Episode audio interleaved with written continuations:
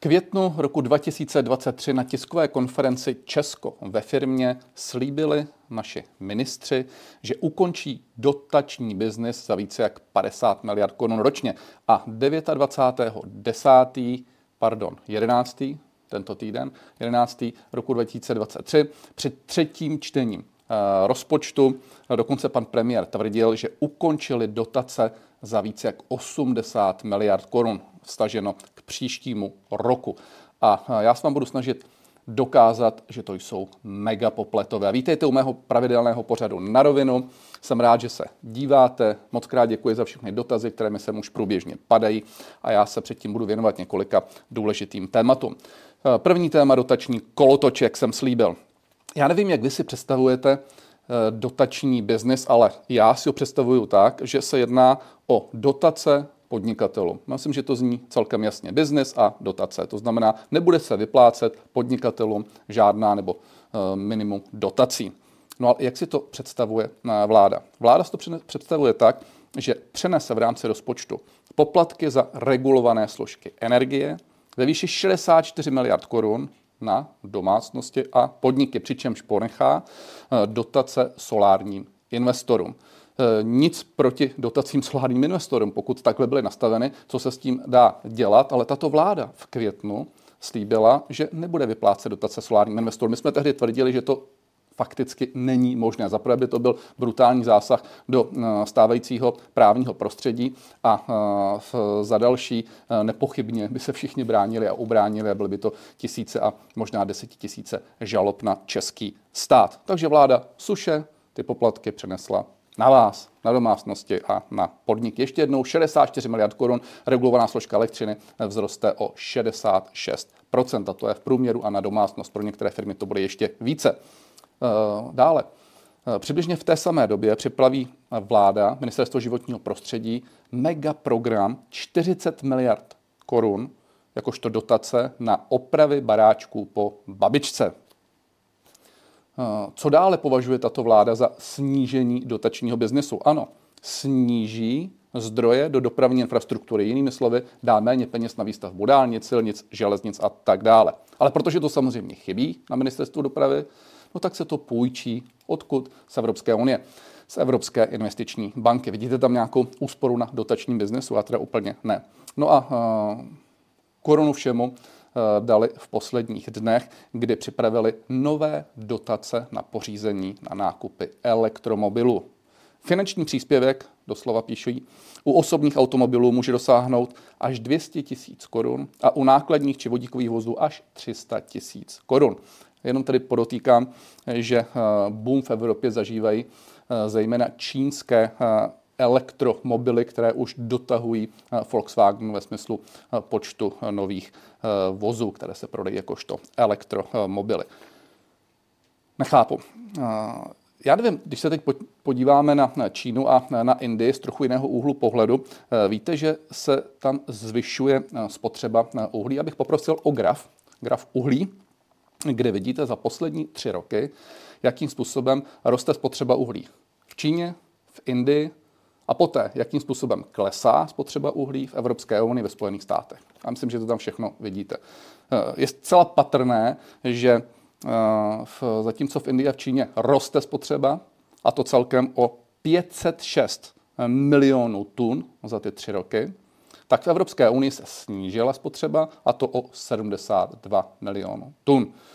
Eh, takže není k tomu, myslím si, co, co eh, dodat. Eh, nemluvě o tom, že pochopitelně v té Indii, v Číně, to vidíte na tom grafu, se zpracuje toho uhlí výrazně více než v Evropě a ve Spojených státech. Jinými slovy, nemažou se příliš s ekologií v Číně ani v Indii a firmy neznevýhodňují nástroji typu emisní povolenky a podobně.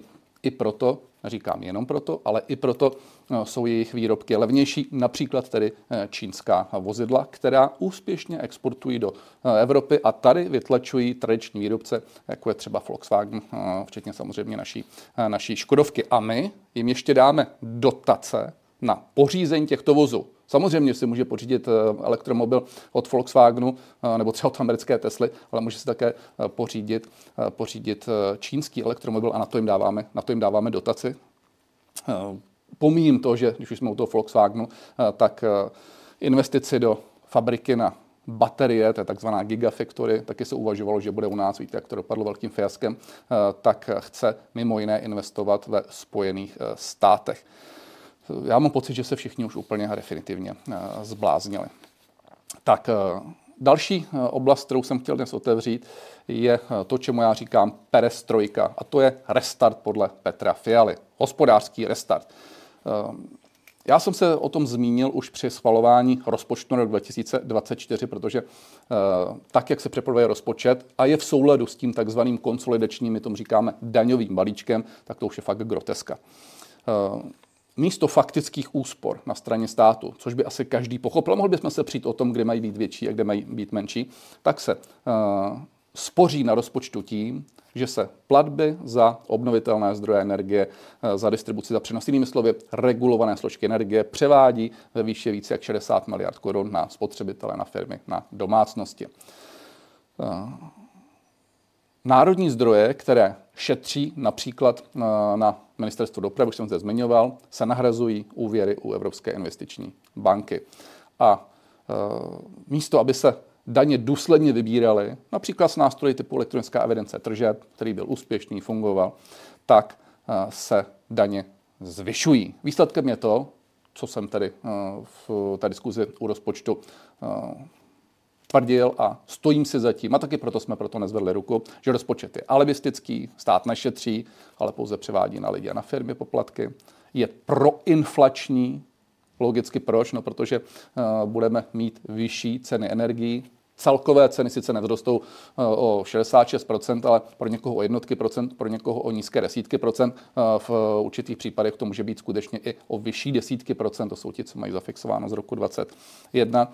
Ale to, co je z mého pohledu nejhorší, a proto to zde teď zmiňuji, je to, že tento rozpočet zabíjí budoucí růst. Ano, pokud zvyšuji daně, převádím na někoho poplatky, ano, tak logicky tím ohrožuji růst u koho? No toho privátního sektoru, protože to je jediný sektor, který tady je schopen udělat restart. Jsou to zaměstnavatele, jsou to zaměstnanci, nikoli v stát. Stát, když bude utrácet za dálnice a železnice, na které se navíc musí půjčovat, eh, tak eh, ve finále eh, v, řekněte, jak to bude probíhat dále, pokud nebude mít daně z těch firm a z těch zaměstnanců, tak si na to bude stále počívat. To přece není restart, to si jenom hrajeme na restart a kryjeme to tou půjčkou, například u té Evropské investiční eh, banky. Mrkněte se teď na další graf, poprosím graf HDP, eh, kde je srovnání růstu hrubého domácího produktu vůči roku 2019.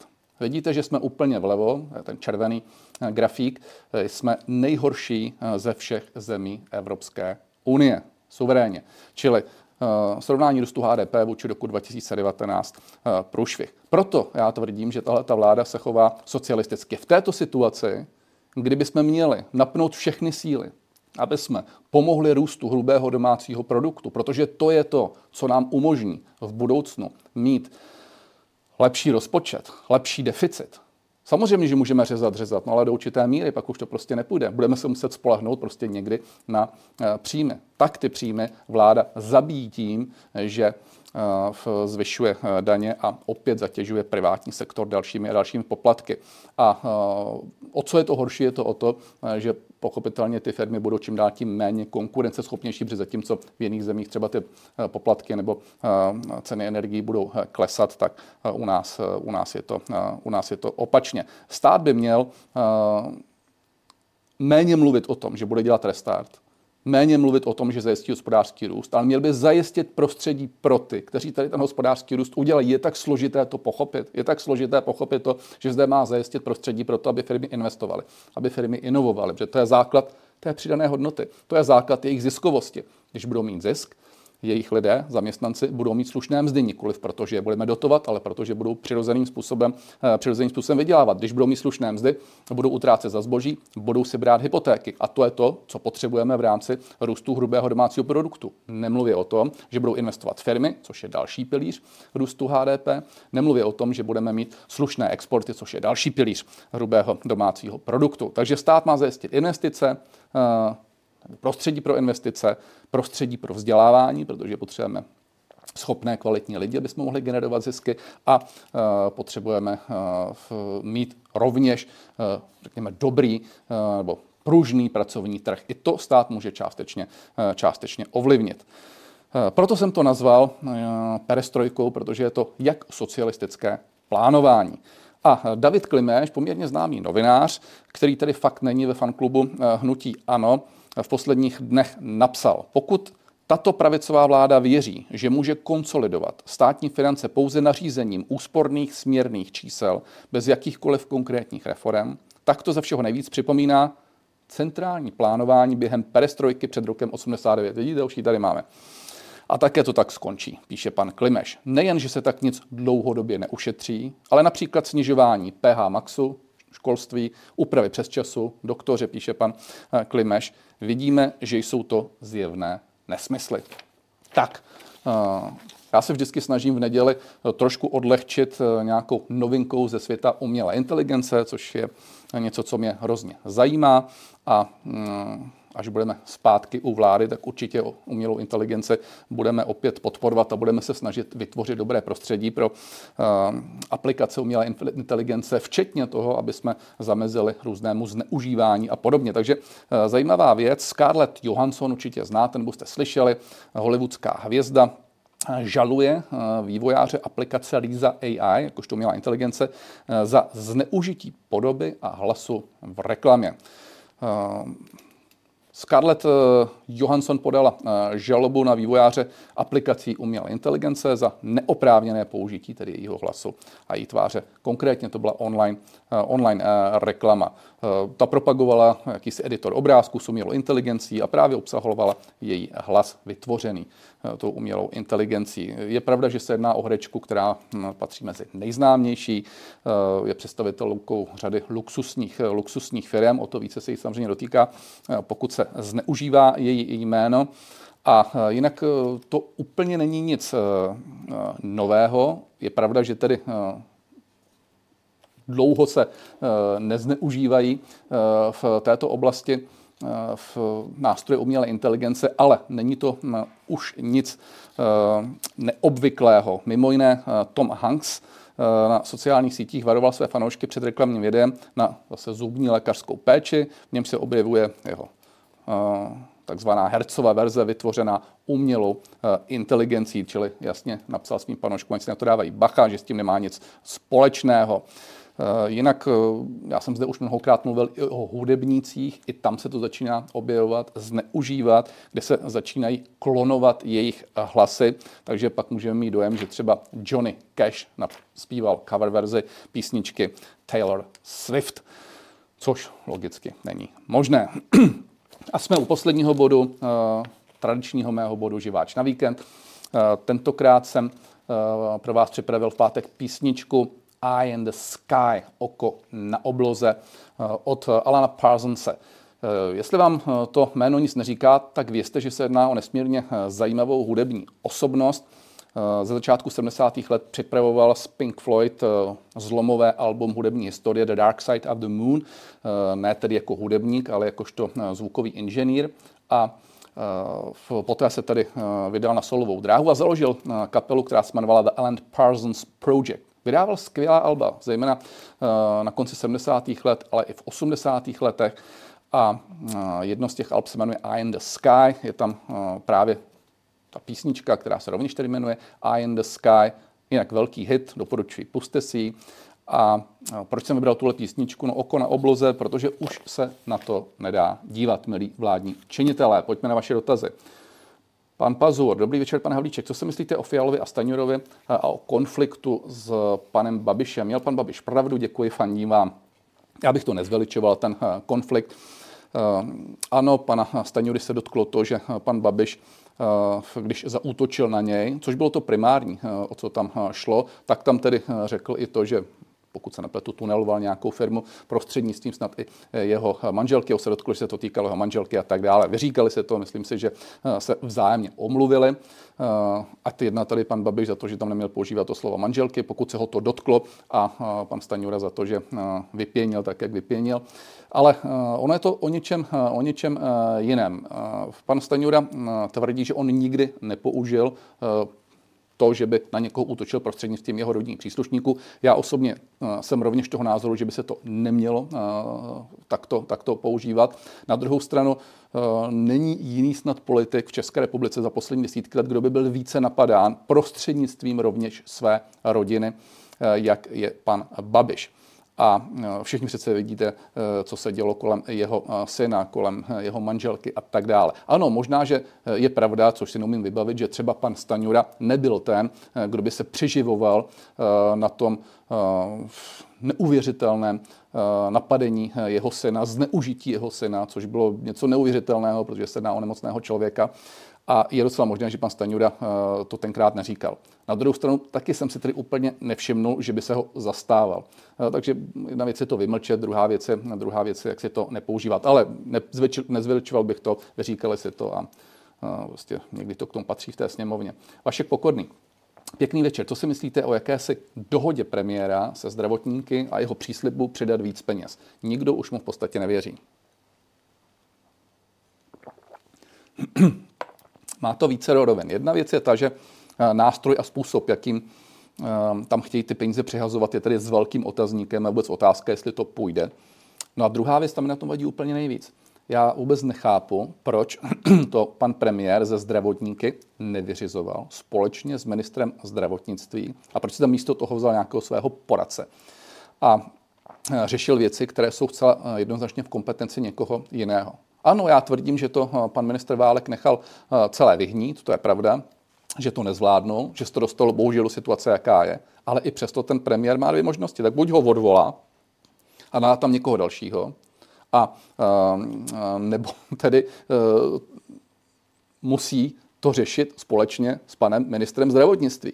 Jiná varianta není. Jako někdy by se stalo, že by zásadní věci řešil premiér které jsou v mé kompetenci samozřejmě, bez mě, pozval si tam lidi a rozhodnul to uh, mimo mě, no tak bych se sebral a za hodinu bych byl pryč z toho ministerstva. Mějte se krásně, na to nejsem závislý a e, vůbec jako nechápu, jak může někdo jít takhle přes, přes jeho ramena. On už tohleto pan e, ministr, pan, pardon, premiér Fiala udělal jednou, udělal to panu Síkelovi. A to než bych se stával pana Síkely. Ten pohnul, co se pohnojit dalo v roce 2022. A pan premiér Fiala správně došel k závěru, e, že se totálně podcenila podpora v rámci energetiky, že jsme úplně v pytli, sebral mu tu agendu a začal to řešit na úřadě vlády. To bylo to zastropování, obnovitelné zdroje a tak dále. Opět, kdybych byl na místě pana Síkely, seberu se a okamžitě odejdu. Přece nemůže řešit můj agendu premiér, notabene s úplně cizími, cizími eh, lidmi. Takže je to zvláštní chování a z mého pohledu je to jedině potvrzení toho, že pan premiér je hrubě nespokojen, jak s panem Síkelou, tak tedy v tomto případě teď s panem eh, ministrem eh, Válkem, ale protože nechce rozbít pěti koalici, tak to řeší tedy sám tímhletím způsobem, z mého pohledu tím nejhorším možným způsobem. Bere si jako rukojmí lidi, jenom proto, aby udržel nelogickou pěti koalici. Uh, Josef, dobrý den, pane Havlíčku. Dnes pan Vondráček v partii na jedničku. Uh, děkuju. A co se týká zdravotníků, nevěřím už Nutele, že přidá na platech. Tak jste si odpověděl sám. Co říkáte, že na pohřbu, ptá se Josef, pana knížete má mít proslov Pepa. Myslíte tady Petr Pavel, že jo? Eh, nebude se pán kníže v rakvi obracet. Já bych se k tomu nechtěl vyjadřovat, to je rozhodnutí rodiny. Předpokládám, že to je dohoda rodiny s panem eh, prezidentem. Pokud si to takhle přáli, pokud si takhle dohodli, je to čistě, čistě na něch. Bylo by velmi nekorektní, abych to teď uh, takhle komentoval. Jarda. Zdravím vás, pane Karle. V říjnu 24 nám končí fixace na elektřinu. Od nového roku je konec fixace a budeme platit novou cenu?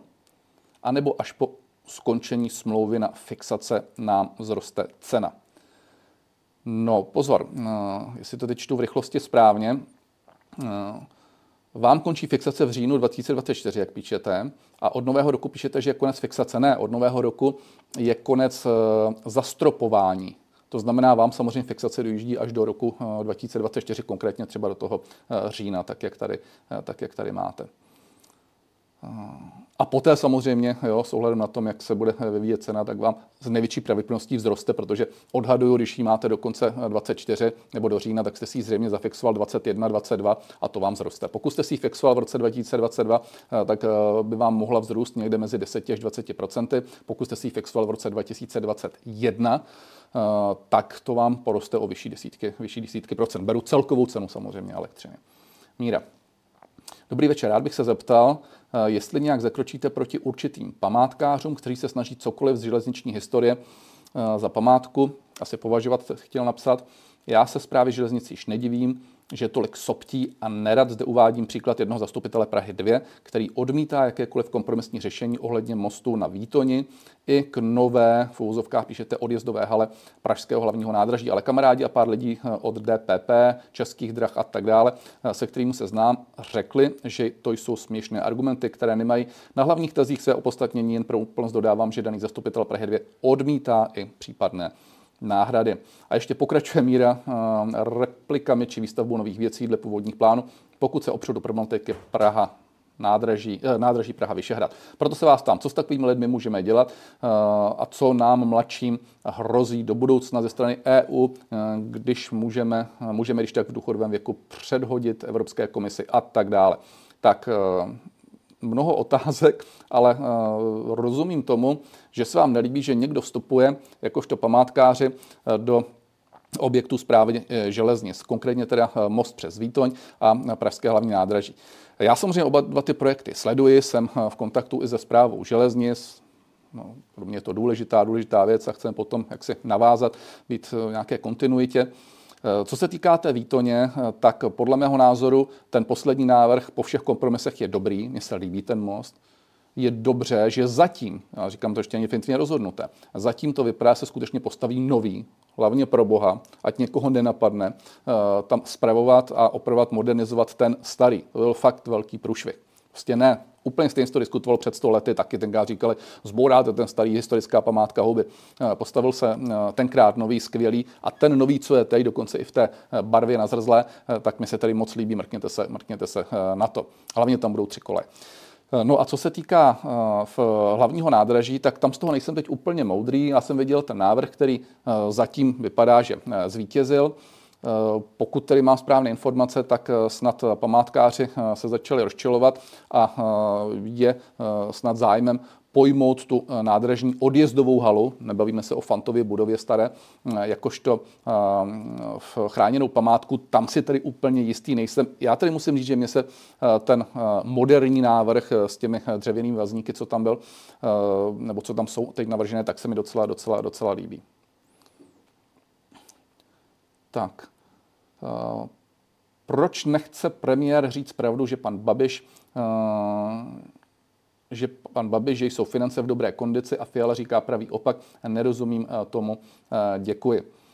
No to je jednoduché, protože si potřebuje na něčem uhrát, uhrát body. On se dokonce nesjednotil v názoru ani se svým ministrem financí, myslím tím pana premiéra. Na stejné schůzi sněmovny řekl pan premiér Fiala, to, že eh, stav eh, veřejných financí je katastrofální, eh, aby pár minut na to, nebo předtím, už se nespomínám, pan minister Stanjura řekl, že rozhodně české finance nejdou řeckou cestou. Mimo jiné je to potvrzeno od ratingové agentury, která dala opětovně zaplať pán Bůh výhled stabilní, protože za nás byl ten ratingový výhled velmi dobrý vždycky, právě stabilní.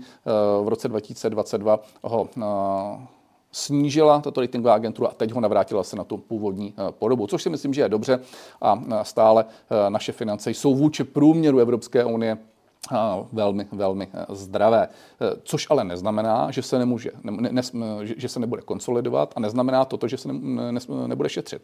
Musí se šetřit, akorát se to musí dělat s rozumem a musí se to dělat eh, v rozumném časovém horizontu a nesmí se podlehnout těm fanatikům, kteří tady křičí od rána do večera, že ty finance jsou katastrofa a eh, že se s nimi okamžitě musí začít eh, něco dělat. Samozřejmě, že ty finance jsou horší, než jak byly, no logicky, protože byla doba pandemie a byla samozřejmě i doba energetické krize a v té době se ty finance zhoršily.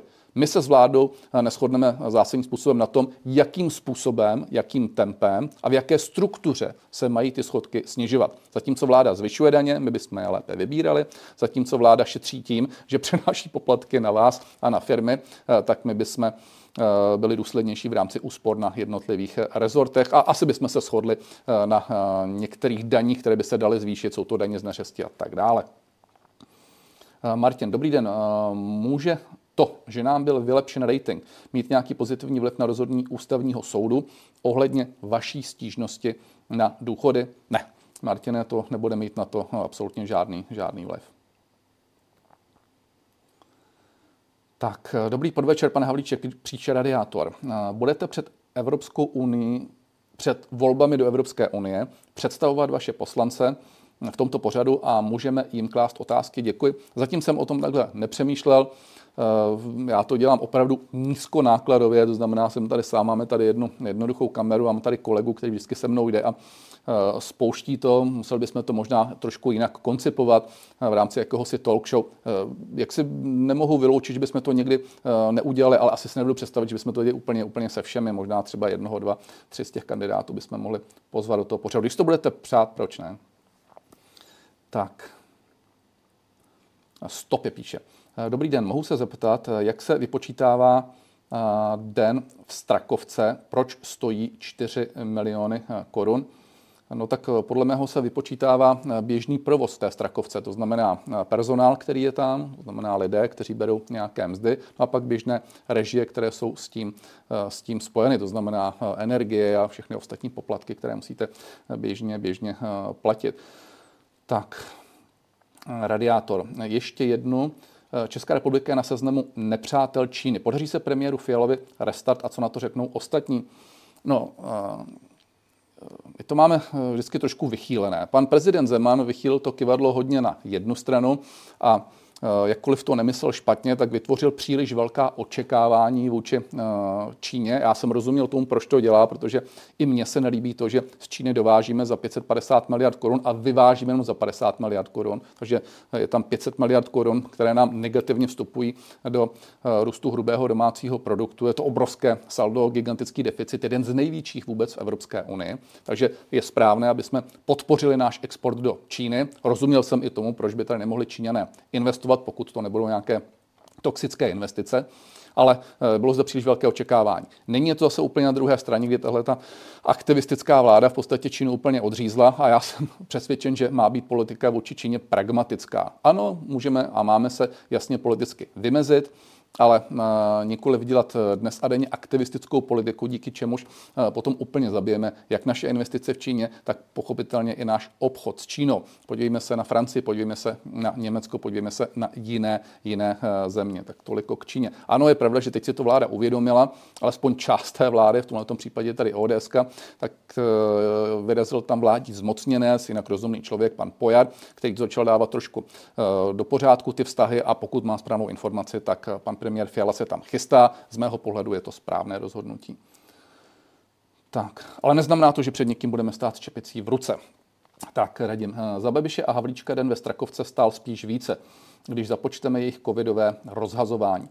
Eh, no tak covidové rozhazování s tím nemá vůbec co eh, společného. Tam se dotyčný ptal na provoz a ten provoz je dán počtem lidí a samozřejmě nějakou režii, která tam, eh, která tam je. Na co se týká počtu lidí, no tak je tam více lidí na úřadu vlády a to zásadně více lidí. Proč? No protože eh, se vytvořily eh, tři nové úřady v úvozovkách, které sídlí právě na úřadu vlády. Máme ministra pro Evropskou unii, máme ministra pro legislativu a máme ministrině pro vědu a výzkum a inovace.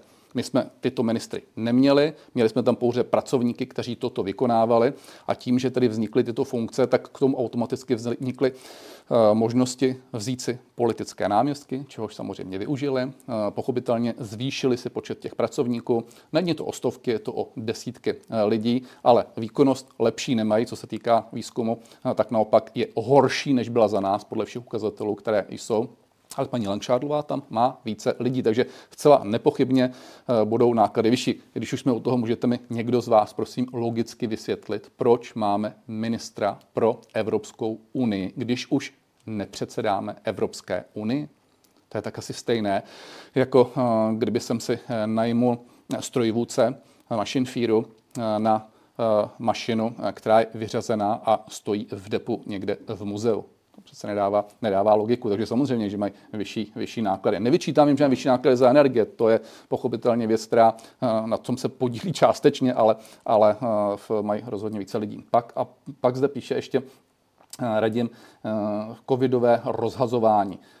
To nemá vůbec schodem úřadu vlády co, co dočinění, to je pochopitelně nějaký výdaj státu, který samozřejmě za nás byl. A když chvilku vydržíte, tak já mám tady na ploše, protože to používám pro novináře, ještě chviličku, doufám, že se pak vrátím zpátky, jak by rozhazovali opoziční poslanci tehdy, protože samozřejmě my jsme v době covidové měli zvýšené výdaje, to je samozřejmě pravda, a taky proto jsme měli vyšší, vyšší rozpočtové schodky a měli jsme proto, protože ta zásadní část, která šla, šla na podporu podnikatelů. A vzpomeňte si, jak všichni křičeli, aby jsme těm podnikatelům dávali ještě více. My si stojíme za tím, co jsme udělali, stojíme si za tím, že jsme jim vydodali tu podporu, protože kdybychom to neudělali, tak tahle vláda má dneska mega problém, protože by ty firmy na tom byly výrazně, výrazně hůře a rozhodně by nebyly daně za rok 2022 takové, eh, které, by, eh, které nakonec, nakonec eh, byly. Ale to, co je podstatnější, je to, že kdybychom to měli dělat podle současné vlády, čili tehdejší opozice, no tak to by byl teda mega průšvih. Uh, už to tady mám. 18.3.2021 koalice spolu věří v jednoduchou cílenou a rychlou pomoc všem podnikatelům a živnostníkům. Díky očkodňovacímu zákonu by stát kompenzoval 100% fixních nákladů podnikatelům. My jsme dávali 50, neměli jsme na to tolik kteří museli kvůli vládním nařízením zastavit činnost a 50% těm, kteří museli kvůli opatření činnost omezit. I jim jsme dávali méně. Na konci března roku 2021 Piráti a stan, ať jsme tady korektní, nejenom spolu, žádají zvýšení kompenzací a úpravu podmínek, aby na pomoc dosáhly všechny zasažené firmy. Návrhy podpořila i speciální sněmovní komise. 33.2021 Pirát Ferjenčík vyzval Havlíčka, aby podmínky pomoci ještě vláda vylepšila. Aby na kompenzace měli nárok už ti, jimž se propadly tržby minimálně o 40%, my jsme měli 50 a více, aby měli nárok buď na 800 korun na zaměstnance na každý den, my jsme dávali tuším pětistovku, nebo na 70% fixních nákladů, my jsme dávali maximálně 50%. Získali proto i podporu většiny členů komise složené zástupců všech stran. A ještě Zbyněk Staňura, tehdejší opoziční předák. Vyplacená přímá pomoc je malá, mohla být větší, měla být větší. A ještě vám tady dám pana Rakušana, tady máme kompletu sestavu těch zoufalců 15.12.2020 pan Rakušan. Podnikatelé neustále poslouchají věty o tom, že si v příznivých dobách měli udělat polštáře, aby zvládli krizové situace. Toto je falešná argumentace. Doba pokročila, i podnikatelé s rezervami jsou v existenčních problémech. Chceme po vládě, čili po nás tenkrát, aby uhradila 100% nákladů podnikatelům a firmám, aby uhradila minimálně 75% ušlého zisku u malých a středních firm a velkých firm potom 70% ušlého zisku ze stejného období loňského roku. Amen. Tak to je odpověď pro Radima, který tvrdil, že jsme v covidové době rozhazovali. A teď si představte, teď si představte, Radime, že by tam byla tahle ta parta. Pomíjím pana Válka, srovnejte si ho s panem třeba eh, Vojtichem Adamem, ale teď si představte, že by tam tito lidé měli podporovat to podnikání. To by jsme měli dluhy, dokonce ještě větší, než dělají dnes. Tak, krajka. Dobrý večer. Příští rok se nám opět zvýší nájem. Kvůli inflaci oznámil to pan Rafaj. Kam až se ty nájmy vyšplhají? Blbé. Já na tohle to těžko reaguji, protože nevím, eh, o jaký se jedná nájem, kde jste a tak dále, takže tady se omlouvám, nejsem schopen reagovat, ale pochopitelně inflace má vliv i na zvyšování nájmu, o tom není nejmenších pochyb. Co mě štve rovněž je to, že pokud jste připojena na centrální vytápění, tak s největší pravděpodobností lze předpokládat, že se zvýší cena i za teplo. O tom se mimo jiné tolik eh, nemluví. Mluví se o elektřině, ale cena za teplo u centrálního vytápění mezi 10 až 30 eh, procenty se začíná už tuto chvíli velmi, velmi silně skloňovat a už je to jedna teplárna za druhou, která se k tomu hlásí. A to jedna, protože vzrostly a vzrostou ty uh, regulované složky plynu. Ti, kteří jedou na uhlí, což je přibližně polovička tepláren v České republice, tak tam je to kvůli šíleným cenám emisních povolenek. A tady se zase ptejme této vlády, proč v předsednictví Evropské unie, když tam měli stín, že se budou snažit a že udělají maximum pro to, aby se zvýšil počet emisních povolenek, čímž by klesla jejich cena, tak agilně zvedli ruku pro snížení počtu emisních povolenek, takže poroste jejich cena. Pak se nedivme, že tady máme dražší vytápění. Jakub, Orbán, přítel Andreje Babiše, dovedl zemi na dluh 73% HDP a roční deficit 6,9% HDP.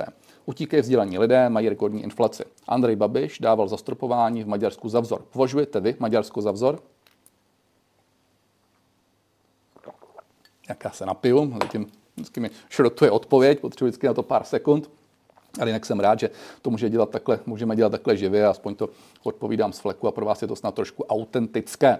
Tak eh, postupně. Eh, Orbán přítel Babiše. No, Babiš má eh, více přátel, stejně tak se přátelí s panem Macronem nebo s, já nevím, premiérem Lucemburska a tak dále, kde mají v rovněž nějaké hospodářské výsledky. Mimo jiné, když jsme u té Francie, tak píšete, že Maďarsko má dluh 75, 73 píšete, procent hrubého domácího produktu, tak ve Francii mají 110, 111 procent, pokud se, pokud se nepletu.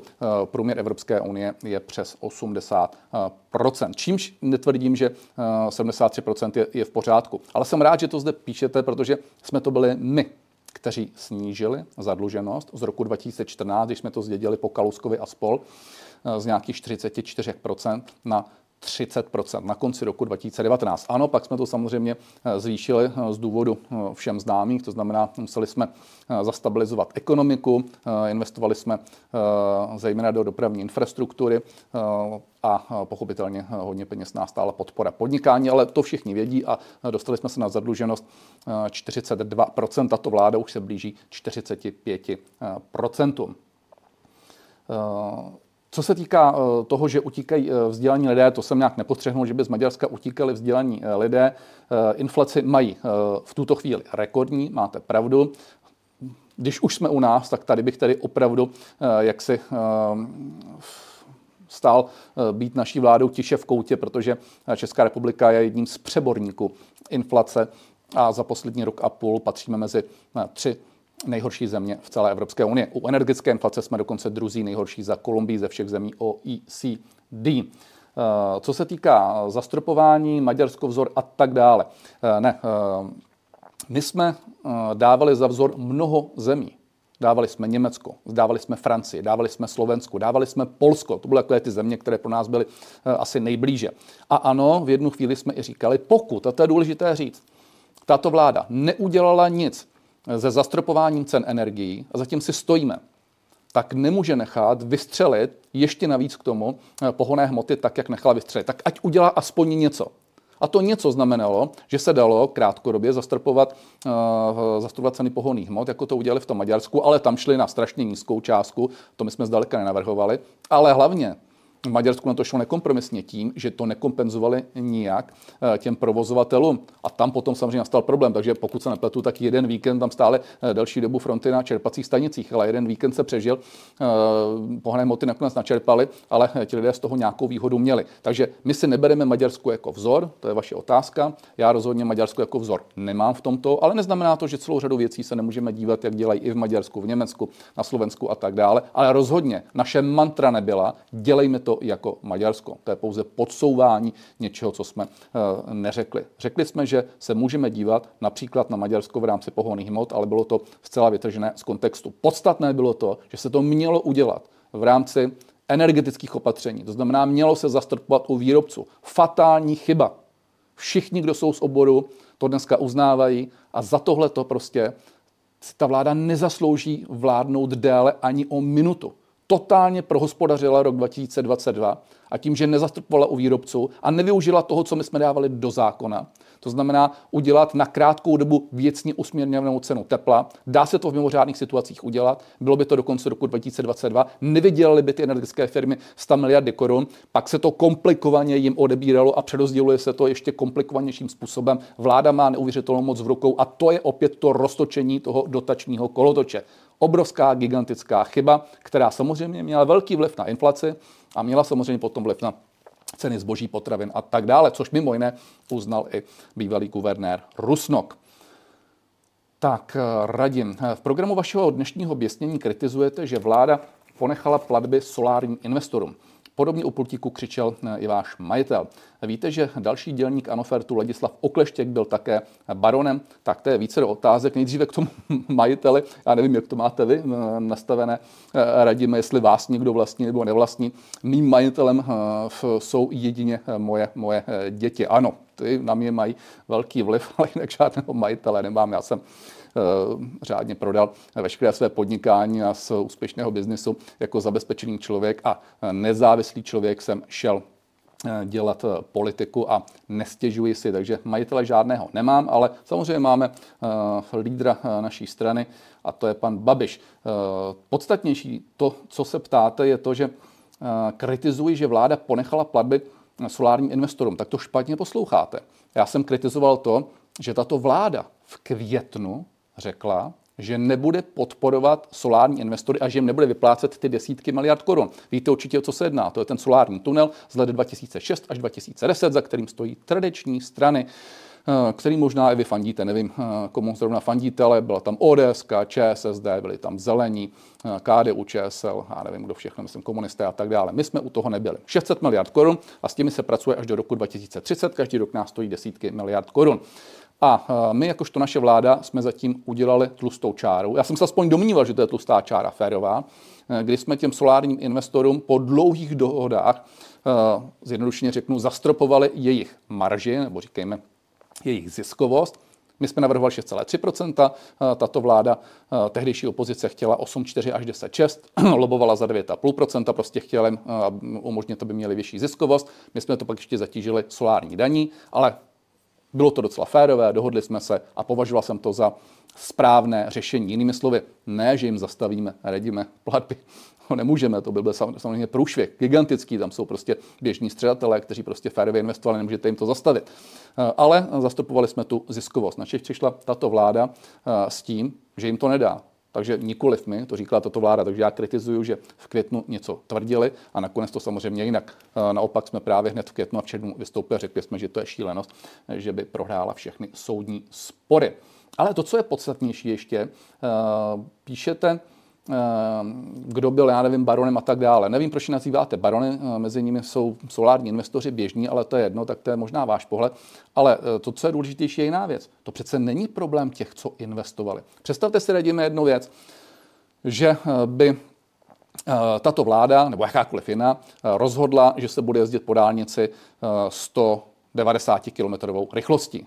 Všichni víme, že to je nesmysl, ale připustme, že by si to prolobovali majitele Eh, drahých vozů. A tato vláda by šíleným způsobem rozhodla o 120 km eh, za hodinu. No pak by logicky jezdili eh, všichni asi vyšší rychlosti. Za pár let by se zjistilo, že to je průšvih, že je více mrtvých na silnicích, že je více nehod a tak dále.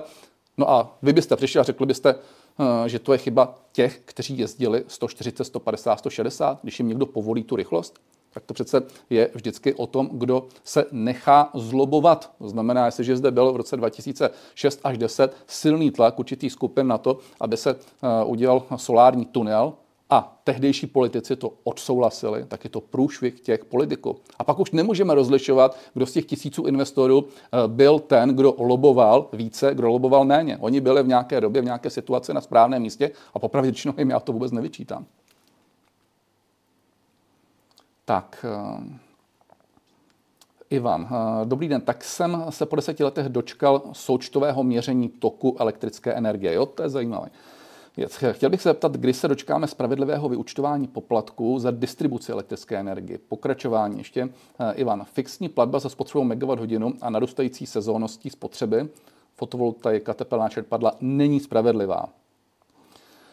No, tak, to to je na delší diskuzi, možná to nikdy natočíme samostatný pořad. Eh, ono bylo kdysi součtové měření, což určitě víte, pak bylo fázové měření, to tuším bylo někdy od toho roku 2011, od té doby toho solárního eh, tunelu a teď se zase tady přešlo na součtové měření. Je pravda, že ve většině evropských zemí už je to součtové měření, je to výhodnější pro mm, majitele eh, malých fotovoltaik, to znamená zjednodušeně řečeno, eh, v to, co pouští zpátky do té sítě, tak ten započítává eh, do eh, toho, co zase platí. Ano, může to být zase nevýhodné pro tu druhou skupinu. Já tomu rozumím, má to plusy i mínusy. Já teď jako nechci tady vystřelit prostě definitivně, jestli je varianta A nebo varianta B lepší. Osobně si myslím, že to součtové měření dává větší logiku, ale uvědomuji si, že o co tady budeme mít více, fotovoltaiky a tak dále, o to to zase bude nespravedlivější pro tu druhou, druhou skupinu. Takže bude o tom určitě velká diskuze. Tak, Ivan ještě píše, jak byste řešil rozhodnutí NPU, myslíte asi Národní památkový úřad, že odbavovací hala hlavního nádraží Prahy bude kulturní památkou. Kdo rozhoduje, měl by mít i odpovědnost za svá rozhodnutí. Národní památkový úřad bohužel žádnou odpovědnost nemá. E, tak oni mají odpovědnost, samozřejmě v, v odpovědnost toho úřadu tam je. Ta diskuze je spíš o tom, jestli e, to bude nebo nebude kulturní památka. A o tom by měla být férová, eh, skutečně věcná odborná diskuze. Já, eh, protože jsem stavař, vystudoval jsem stavební fakultu, tak eh, musím říct, že i přes všechny nářky na Pražské hlavní nádraží mně se líbí ta nová hala, která je tam. Musíme si uvědomit, že byla budovaná v nějaké době, že měla plnit určitou úlohu a já se domnívám, že byla vybudována ve své době dobře, No, že by to měla být kulturní památka, nad tím by skoro, skoro, skoro polemizoval, eh, čili já bych osobně neměl problém to udělat podle třeba toho moderního, eh, moderního eh, návrhu, který, který tady je. Ale jako samozřejmě, co člověk, to jiný, jiný názor. Petr, Minulý týden Andrej Babiš mluvil ve sněmovně o Staňurovi. Pak se k němu na lavici přiřítili Fiala a Staňura. Co se tam stalo? Viděl jsem video z kamery poslanské sněmovny, ale bez zvuku. Eh, protože jej vypla eh, Richterová. Děkuji. Tak já už jsem se tady k tomu zmiňoval, pánové si to vyřídili, já to považuji za uzavřenou eh, záležitost. Uh, Josef, dobrý večer. Než začnete vysílat, uh, poslouchat rozhovor s panem Juchelkou u pana Xavera, než začnete vysílat, poslouchejte rozhovor, asi jste myslel, s panem Juchelkou u pana Xavera, opět inteligentní rozhovor, jako vždy, jinak hezký zbytek zasněžného víkendu. Já moc krát děkuji, doufám, že jste měli hezký, hezký víkend. Já jsem byl v sobotu dopoledne přednášet pro své studenty zahraniční obchod a v sobotu odpoledne už jsem vyrazil se psem do Brd a bylo to, bylo to moc příjemné, akorát teda všude no, strašné, strašné spousty sněhu. Romano, odbory zprávy železnic dokončily vyjednávání kolektivky s dohodou navýšení mest jen 5,3% České drahé ČD Cargo budou mít ještě méně. Ale je to mnohem méně, než je míra inflace. To je ale přece hrozné. A ještě píšete dál. Málo a klesá kupní síla zaměstnanců. Nemá být právě míra inflace základní hodnota pro vyjednávání až do teprve uh, řešit míru nárůstu.